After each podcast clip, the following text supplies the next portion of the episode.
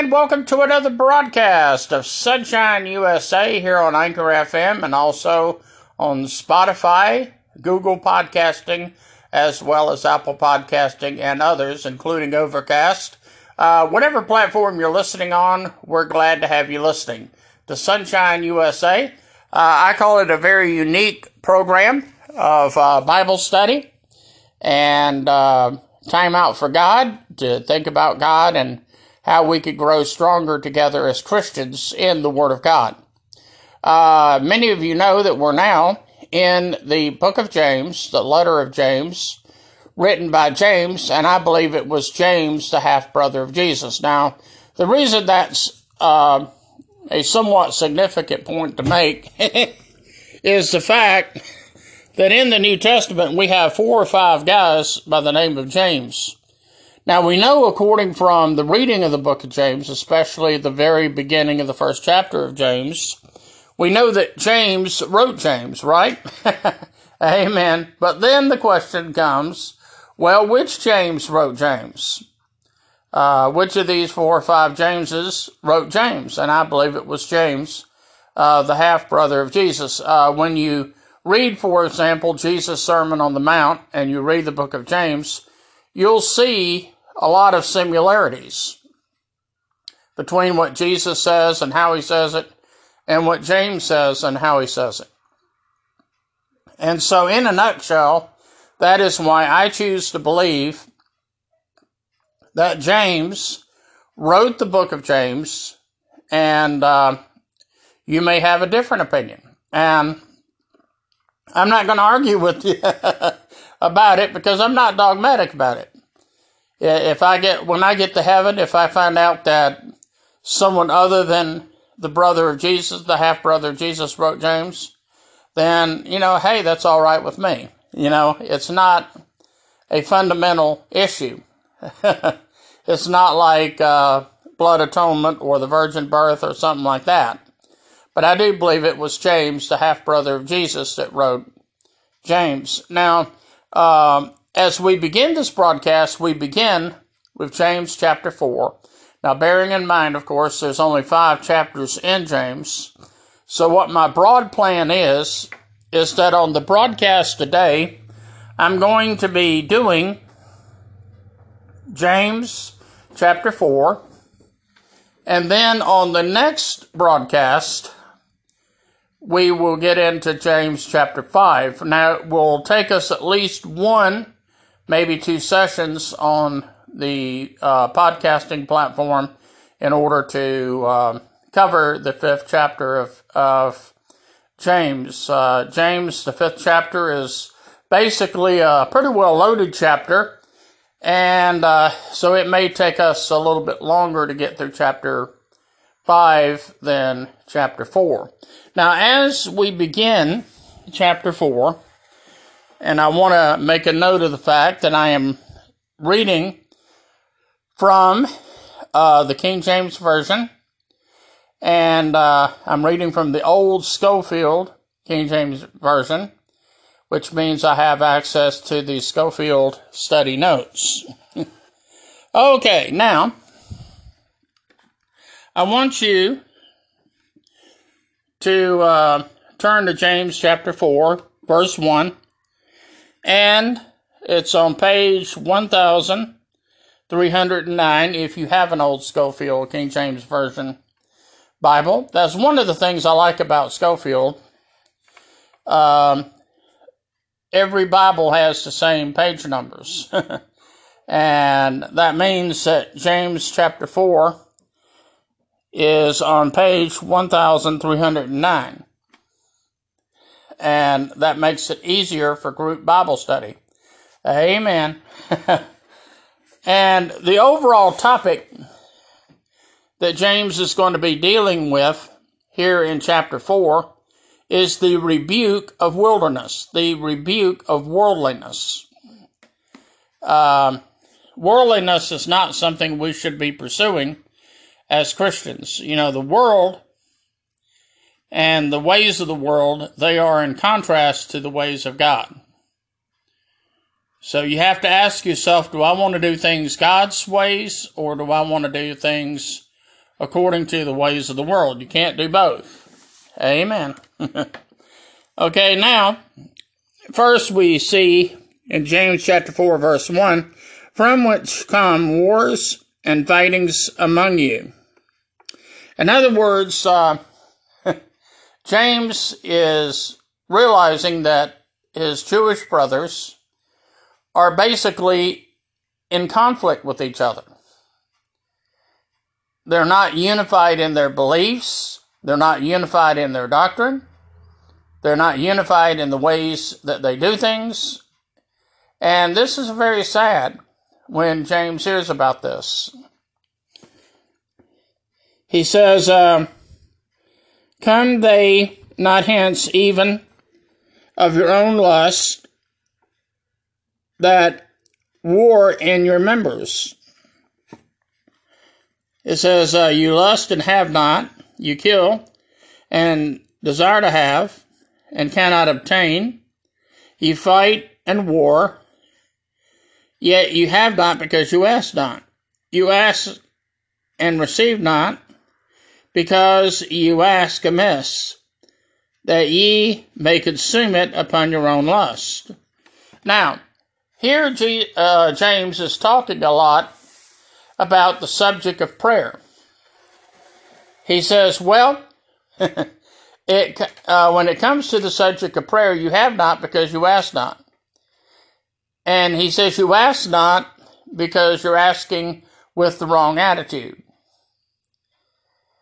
Now you're probably thinking, what does this have to do with worldliness? Well, it's because of their worldly desires and their desire for worldly things, and they're allowing that to make up their list of things they're asking God for. But now, God's ways and the world's ways are different. Totally. you can have things done God's ways, or you could do it the way of the world, but you cannot have both. And so basically, James here is saying, because of your own lust, you have not because you ask not. In other words, you're not asking in the right spirit. You're not asking in the right attitude. Now, let's say, for example, you decide to get up one morning and you have a prayer request that goes something like this Okay, Lord, I want a million dollars. I want a million dollars. And I want it now. Because, God, I've got plans for that million dollars. And boy, you got plans for that million dollars. You want to go to the store and go on a shopping spree. And you don't want to go to just any old store. You want to go to the most expensive stores in the country. Or maybe even the most expensive stores in the world. And you want to shop there and get all kinds of stuff there. But ask yourself this question is this stuff that you just want? Or is this stuff that you actually need? Well, you might be thinking, well, Lord, uh, I, I sure would love to have one of the nicest cars in America. I would love to have a seventy or eighty thousand dollar car, or maybe a two hundred thousand dollar car. But is that something you actually need, or would something cheaper, even used, do just as good?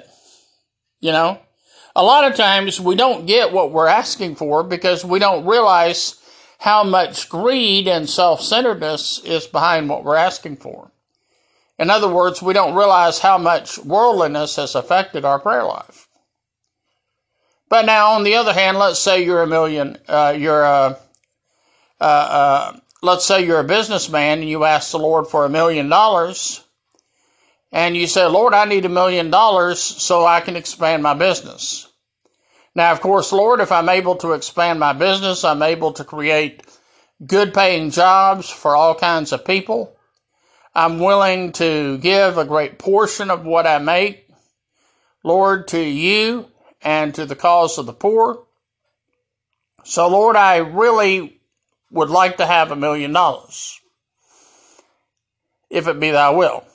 Now, which person, and I've described two different people here, which of these two people is more likely to have their um, prayer requests answered. And of course, it would be the businessman, the business owner. Because he's wanting what he's asking for, not for his own benefit only, but for the benefit of people that need jobs. And of course, he's going to be funding the Lord's work and different causes for the poor out of that.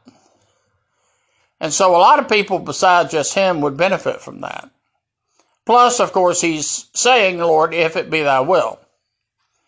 Now, the other guy, he's just praying for a million dollars so he could go out and party and have a good time. And he's not even saying, Lord, if it be thy will. He said, Lord, this is what I definitely want. I want it and I want it now. So, do you see why God would be more likely to answer the prayer request of the businessman and not the other man?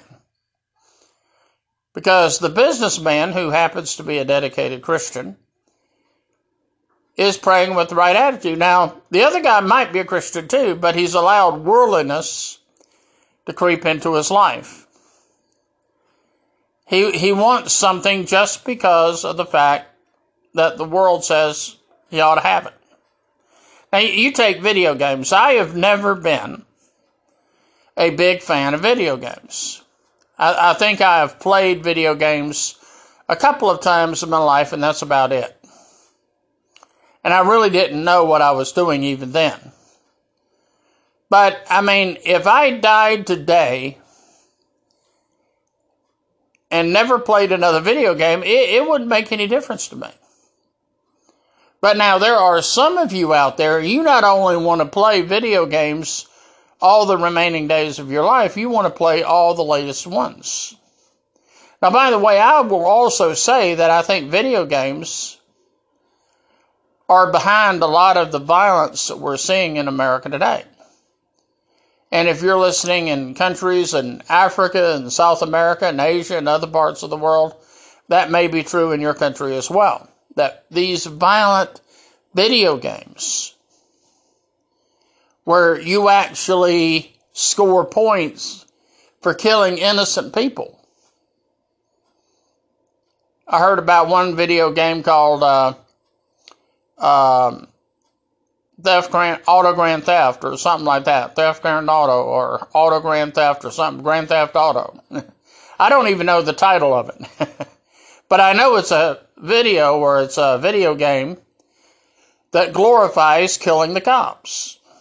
And I'm sure video games like that have a great effect on young people across America. They get the feeling, you know, I'm not going to just do this on a video game. Hey, if I could do it on a video game, it must be all right in real life. And hey, this is what I'm going to go out and do. I think we can't really bring crime and violence under control in this country without bringing under control this thing called video games. I think they are potentially a great danger. And, and even if we're talking about nonviolent video games, I think if you're a parent, you were very unwise not to limit the amount of time each day or even each week that you allow your young people to spend on video games. They ought to be outside playing and getting exercise.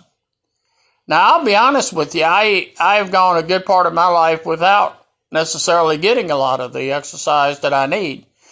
And in terms of health, I'm paying a price for that now. And so you should try to see to it that your kids spend as much time playing outside as they do on video games. You should also make sure they have time to do their homework. Video games is something they do if they have time for it. Amen. now, I tell you, the kind of preaching I'm doing right now, this is the kind of preaching, as they say, where the rubber meets the road. Now, the other thing that we need to keep in mind when we pray, we need to realize that ultimately God is the source of our supply. When we ask God for something, we ask Him because we know without a doubt He has the ability to grant the request that we're making. Lord, I need, I need a million dollars. Now, if you need a million dollars and you're going to do something with it that glorifies God, that's great. But then you have to recognize that God has the ability to give you that million dollars. Now, I remember when I was a little boy, sometimes I would go to my mom and dad and I would ask them for money. Now, usually it was not big sums of money, not humongous sums of money, because I knew they didn't have it. For example, I knew it would have been a waste of time to ask my dad for $100 because he rarely had $100 that he could spare. But here's the thing. Let's say I said, Dad, I need a couple of dollars. So if our youth group goes out tonight and gets a Coca Cola somewhere, I can get me a Coca Cola with them. Well, he would probably give me a couple of dollars if he thought that was important. And if he had it, which he usually did, he usually had that much anyway. So when I asked my dad for a couple of dollars, I asked him for a couple of dollars because I knew he could give it to me if he had it. Amen. And so, how we ask God for what we ask Him for reflects whether or not we have faith in God when we ask Him for what we ask Him. Okay, now, Let's uh, read on. It says, Ye adulterers and adulteresses, know ye not that friendship with the world is eternal is enmity with God? Whoever therefore will be a friend of the world is the enemy of God. So this is James getting to the very heart of what James chapter 4 is all about. It's all about not being worldly, having a greater desire to do the work of God and the will of God than to follow along with the ways of the world. In fact, when Christians choose to be worldly, James equates that with worldliness. Worldliness. And he equates it with committing adultery, being unfaithful to God. He says, look, you could either be a friend of the world or you could be a friend of God, but not both. now, that being the case, I would far rather be a friend of God than to be a friend of the world. I mean, as far as I'm concerned, the world doesn't have anything I want. God has everything I want and then some. Amen. And so, you know, that's one of the big things we have to decide as Christians even today. Do I want to be like the ways of the world? Or do I choose to be like God? And that's a very big thing. Uh, now, I'm going to hit the highlights here of chapter 4. I'm not going to hit every single verse, but I'm going to hit those verses that I think bring out the most important stuff in chapter 4.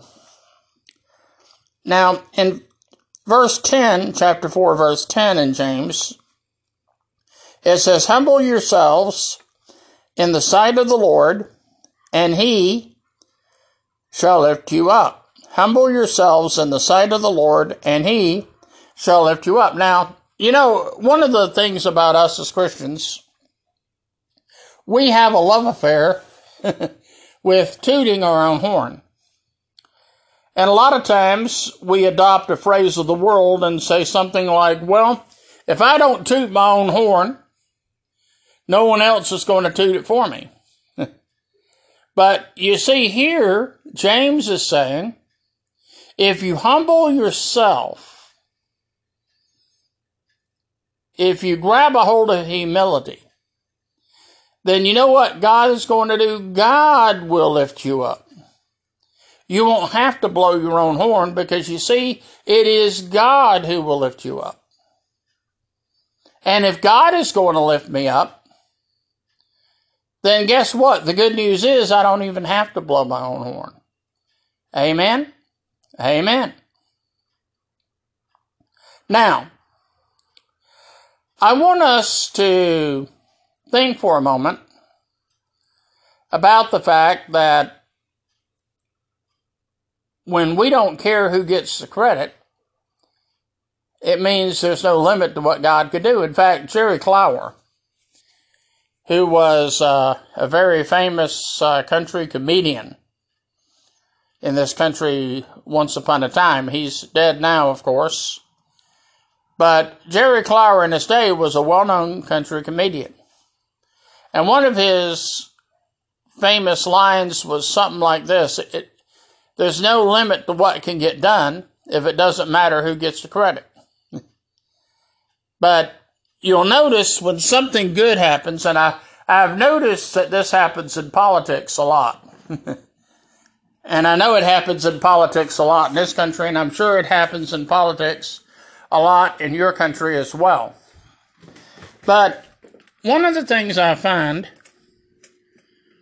in the political world is that politicians are always wanting to find a way to take credit for anything and everything good that happens.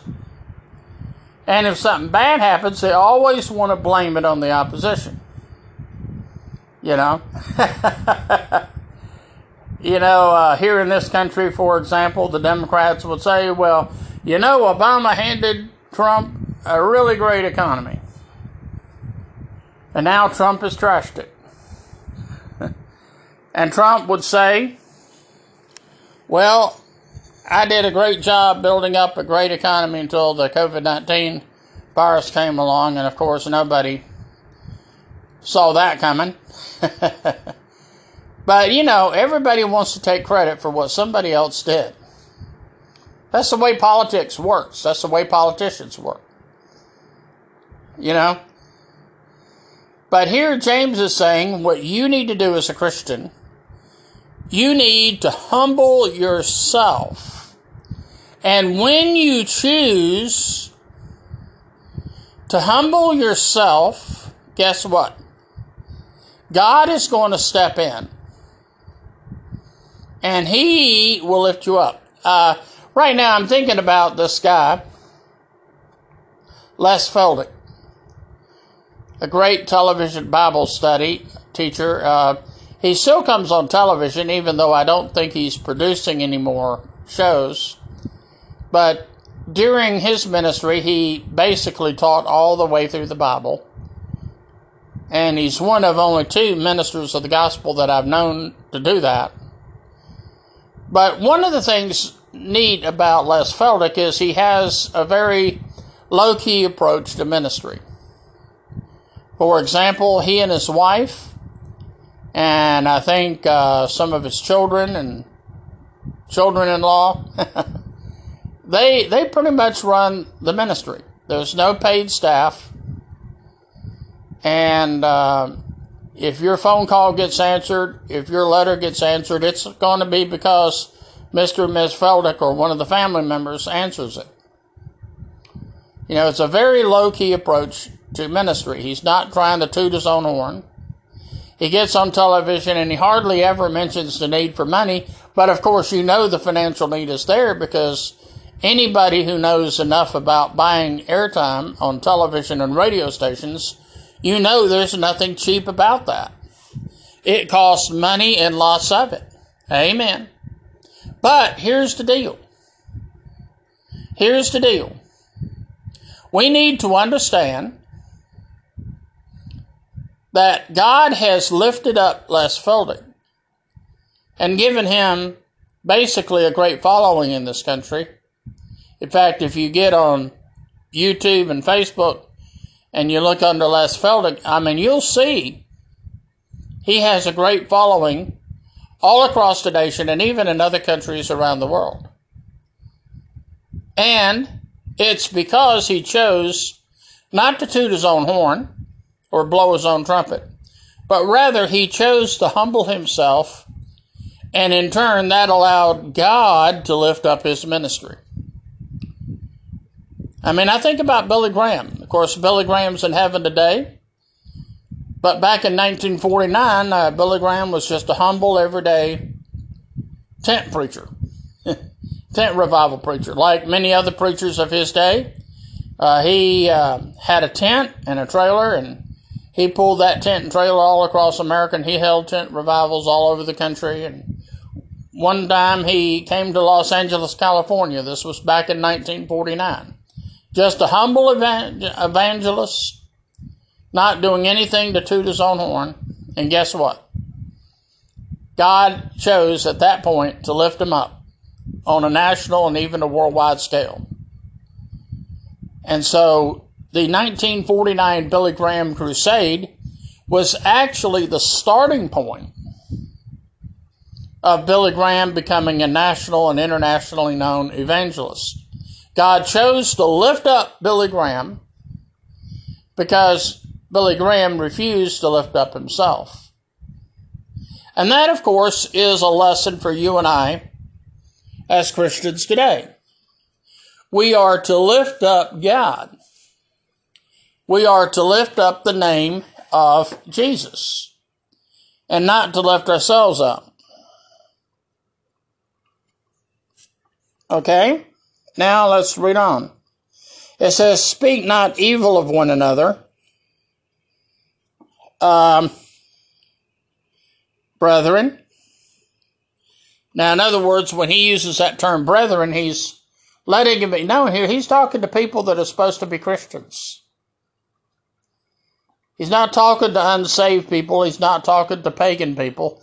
He's talking to people that are supposed to be Christians. And he says that we are not to speak evil of one another. He that speaketh evil of his brother and judges his brother speaketh evil of the law. You see, we as Christians have to get out of the judging game. And one of the reasons we as Christians have to get out of the judging game is because of the fact we don't know all the facts.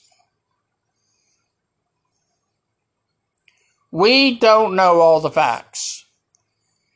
And therefore, we should be very reluctant to judge someone else. I remember hearing about a lady one time that left her husband, and the pastor found out about it. And the pastor was furious. And he calls up that lady on the telephone. He says, Lady, you need to get back to your husband.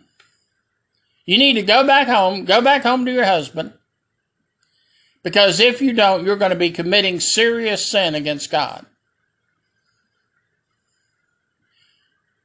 Well, you see, there was a lot that the pastor didn't know. The pastor didn't know that the last time she was with her husband, he practically killed her. And in fact, she ended up in the hospital. She was beaten to a pulp by her former husband many, many times. And for the pastor to have the audacity to tell her that she has to go back to the man that practically killed her, that simply illustrated the pastor didn't have all his facts straight. He was passing judgment without knowing what he was talking about. But you see, this old woman, she didn't want to sin against God, and she certainly didn't want to go to hell. So you know what? She said, Well, I guess that's God telling me I need to go back to her husband. So she goes back to him, and within 48 hours, she is deader than a doornail. And it's all the pastor's fault. And it's because he spoke not knowing what he was talking about. We as Christians need to refrain from judging others in those cases where we don't have all the facts. And a lot of times, even if you do think you have all the facts, you later find out you really don't know everything. And, you know, I kind of like it that way. I like the fact that I don't have to make judgments on people. I don't have to decide whether or not someone's going to heaven or hell. And the reason I don't have to decide that because that's God's jurisdiction. My job is to love others and to faithfully, patiently teach them the Word of God. You see, that's my job as a minister of the gospel. That's my job as a teacher of the Bible. Amen? I don't have a job other than that. Amen.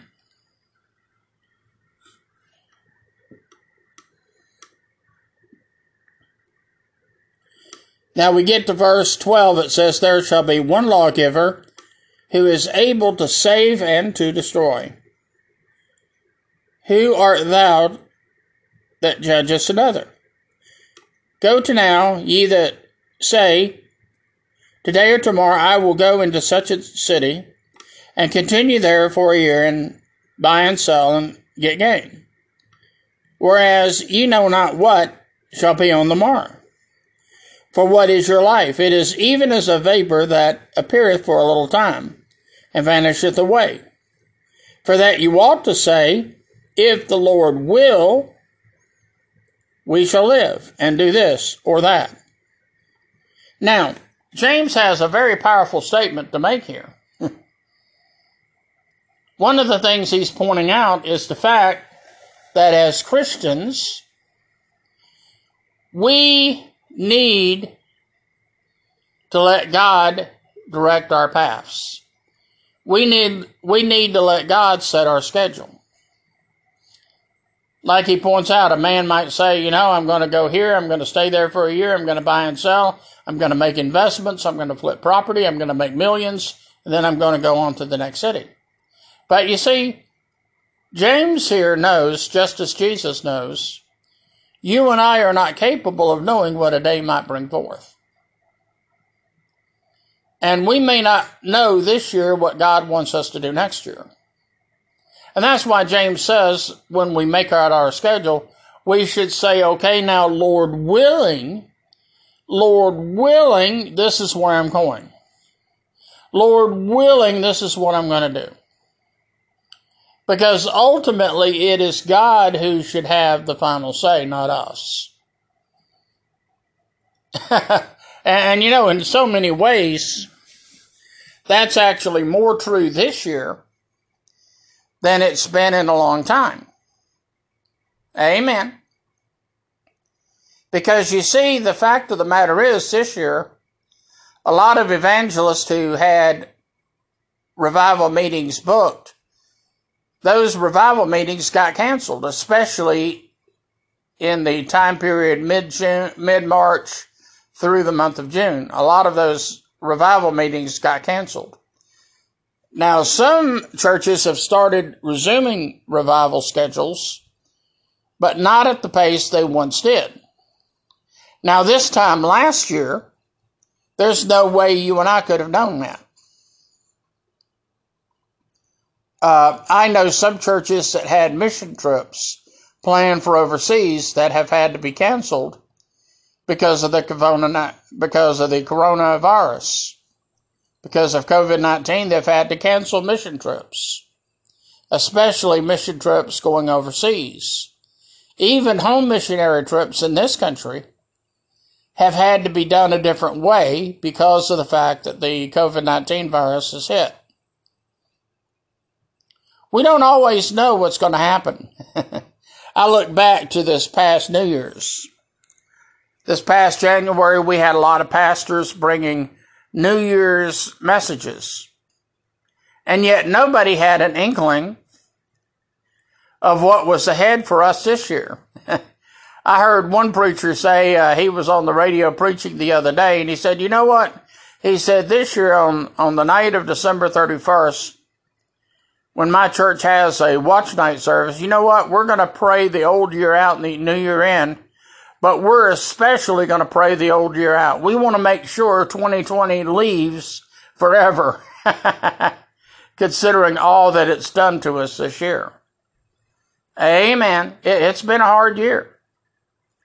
I mean, in a couple of weeks, I turned 66 years old, and guess what? I could tell you in many ways this year has been so different than any other year that I've ever lived.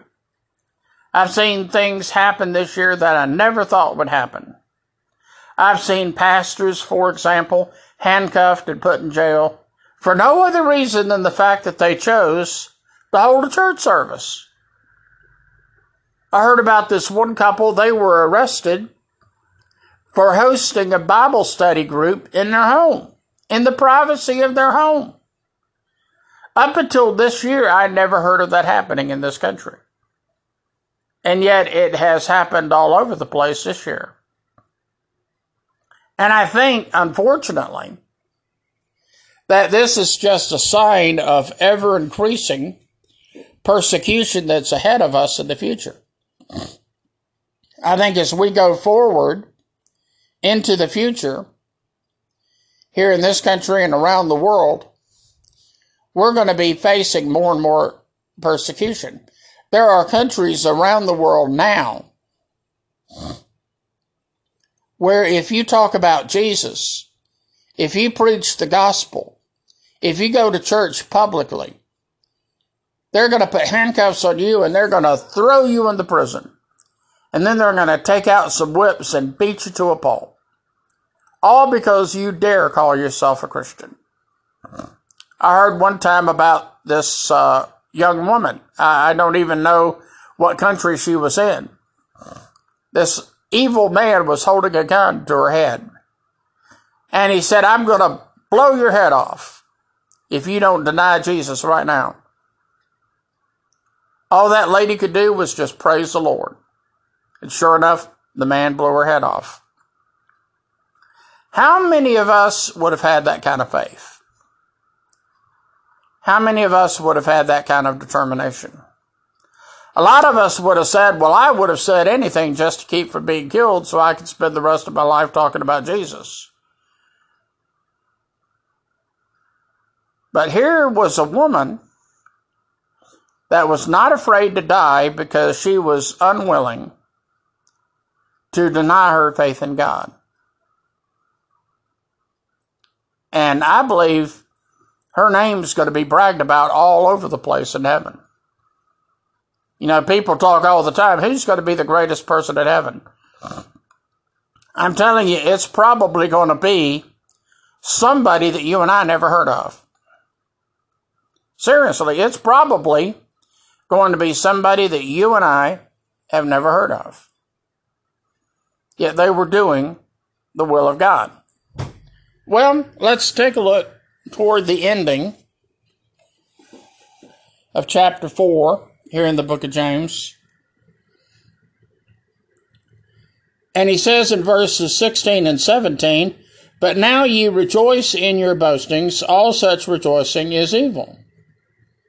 Therefore, to him that knoweth to do good, and doeth it not, to him it is sin. Now that's a very famous quotation there. It says, Therefore, to him that knoweth to do good, and doeth it not, to him it is sin. You know, if you know what God wants you to do, and you refuse to do it, guess what? James says, hey, that's a sin. It's just as much a sin as if you go out here and commit adultery or, or, or rob a bank or kill somebody.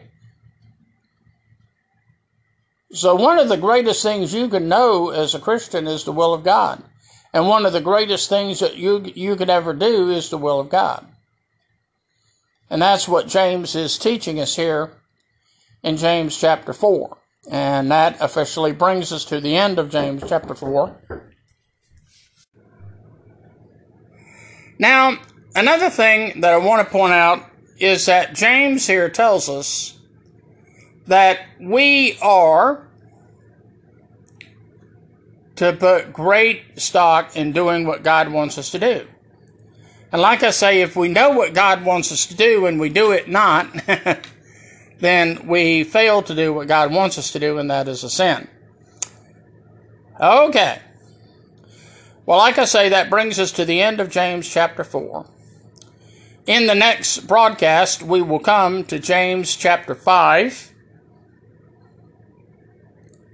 And like I say, I'm thinking it will probably take us two broadcasts to cover chapter 5 because there's really a lot of material there. And some of that material I'm going to be emphasizing especially much. And so, therefore, I'm thinking it may very well take us a couple of broadcasts to get through James chapter number 5. Now, what I want to do is to let you know that I would like very much for you to continue praying for me. I continue having some health issues. I continue having some problems with my health. And um, right now, one of my latest problems is a lot of very severe neck pain. But I also know that Jesus is in the healing business. And I know that many of you are praying people, and you will pray for me that the Lord will take this pain away. Because I tell you, it really does hurt, and it hurts bad. Uh, I didn't get much sleep last night because of the pain, and so I hope that you'll pray for me. And I hope also that you will help me to do what needs to be done as far as the Lord's will is concerned. I definitely feel like the Lord wants us to expand this ministry. And of course, I know that it's going to take money to get it, to get it done. and that's why I hope that those of you can, you will share toward the financial need of this ministry. Now, at the end of the program today, you will have an opportunity to financially make a contribution to this program by just simply clicking a lever, and that will automatically give you an opportunity to make a direct contribution into this particular ministry called Sonshine USA. Now, you can also send me a contribution in the snail mail. My snail mail address is Warren Landis, 3001 Old Buncombe Road, apartment number 8, Greenville, South Carolina, 29609. That's Warren Landis, 3001 Old Buncombe Road, apartment number 8, Greenville, South Carolina, 29609. And before you seal the envelope, you might want to maybe put a few dollar bills in there to help us out a little bit. And I want you to know that this is a very um, low strong ministry. Uh, we don't have a fancy paid staff doing everything. Um, everything that gets done, I pretty much do it. I'm it. I'm the staff. if you have a prayer request, I pray over it. If you have a Bible study question, I'll do my best to answer it. And we're a very down to earth, simple type ministry. Amen. I guess I take a lot of my notes there from Les Feldick. You know, I try to have a very simple home based ministry, which is what Sonshine USA is all about. Now, um, if you want to send me an email and email me a Bible study question or a prayer request, you could do so at warrenlandis at yahoo.com or warrenlandis at gmail.com. Either way, I'll get it. And I'll be glad to pray over any prayer requests that you have. And I will be glad to um, answer your Bible study questions. And if you like, I'll even share it on the next program or one of the next programs coming up. Because if it's a question that's important to you, it's probably a question that's important to somebody else as well. Well, I uh, want you to know that I appreciate you very much. I love each and every one of you.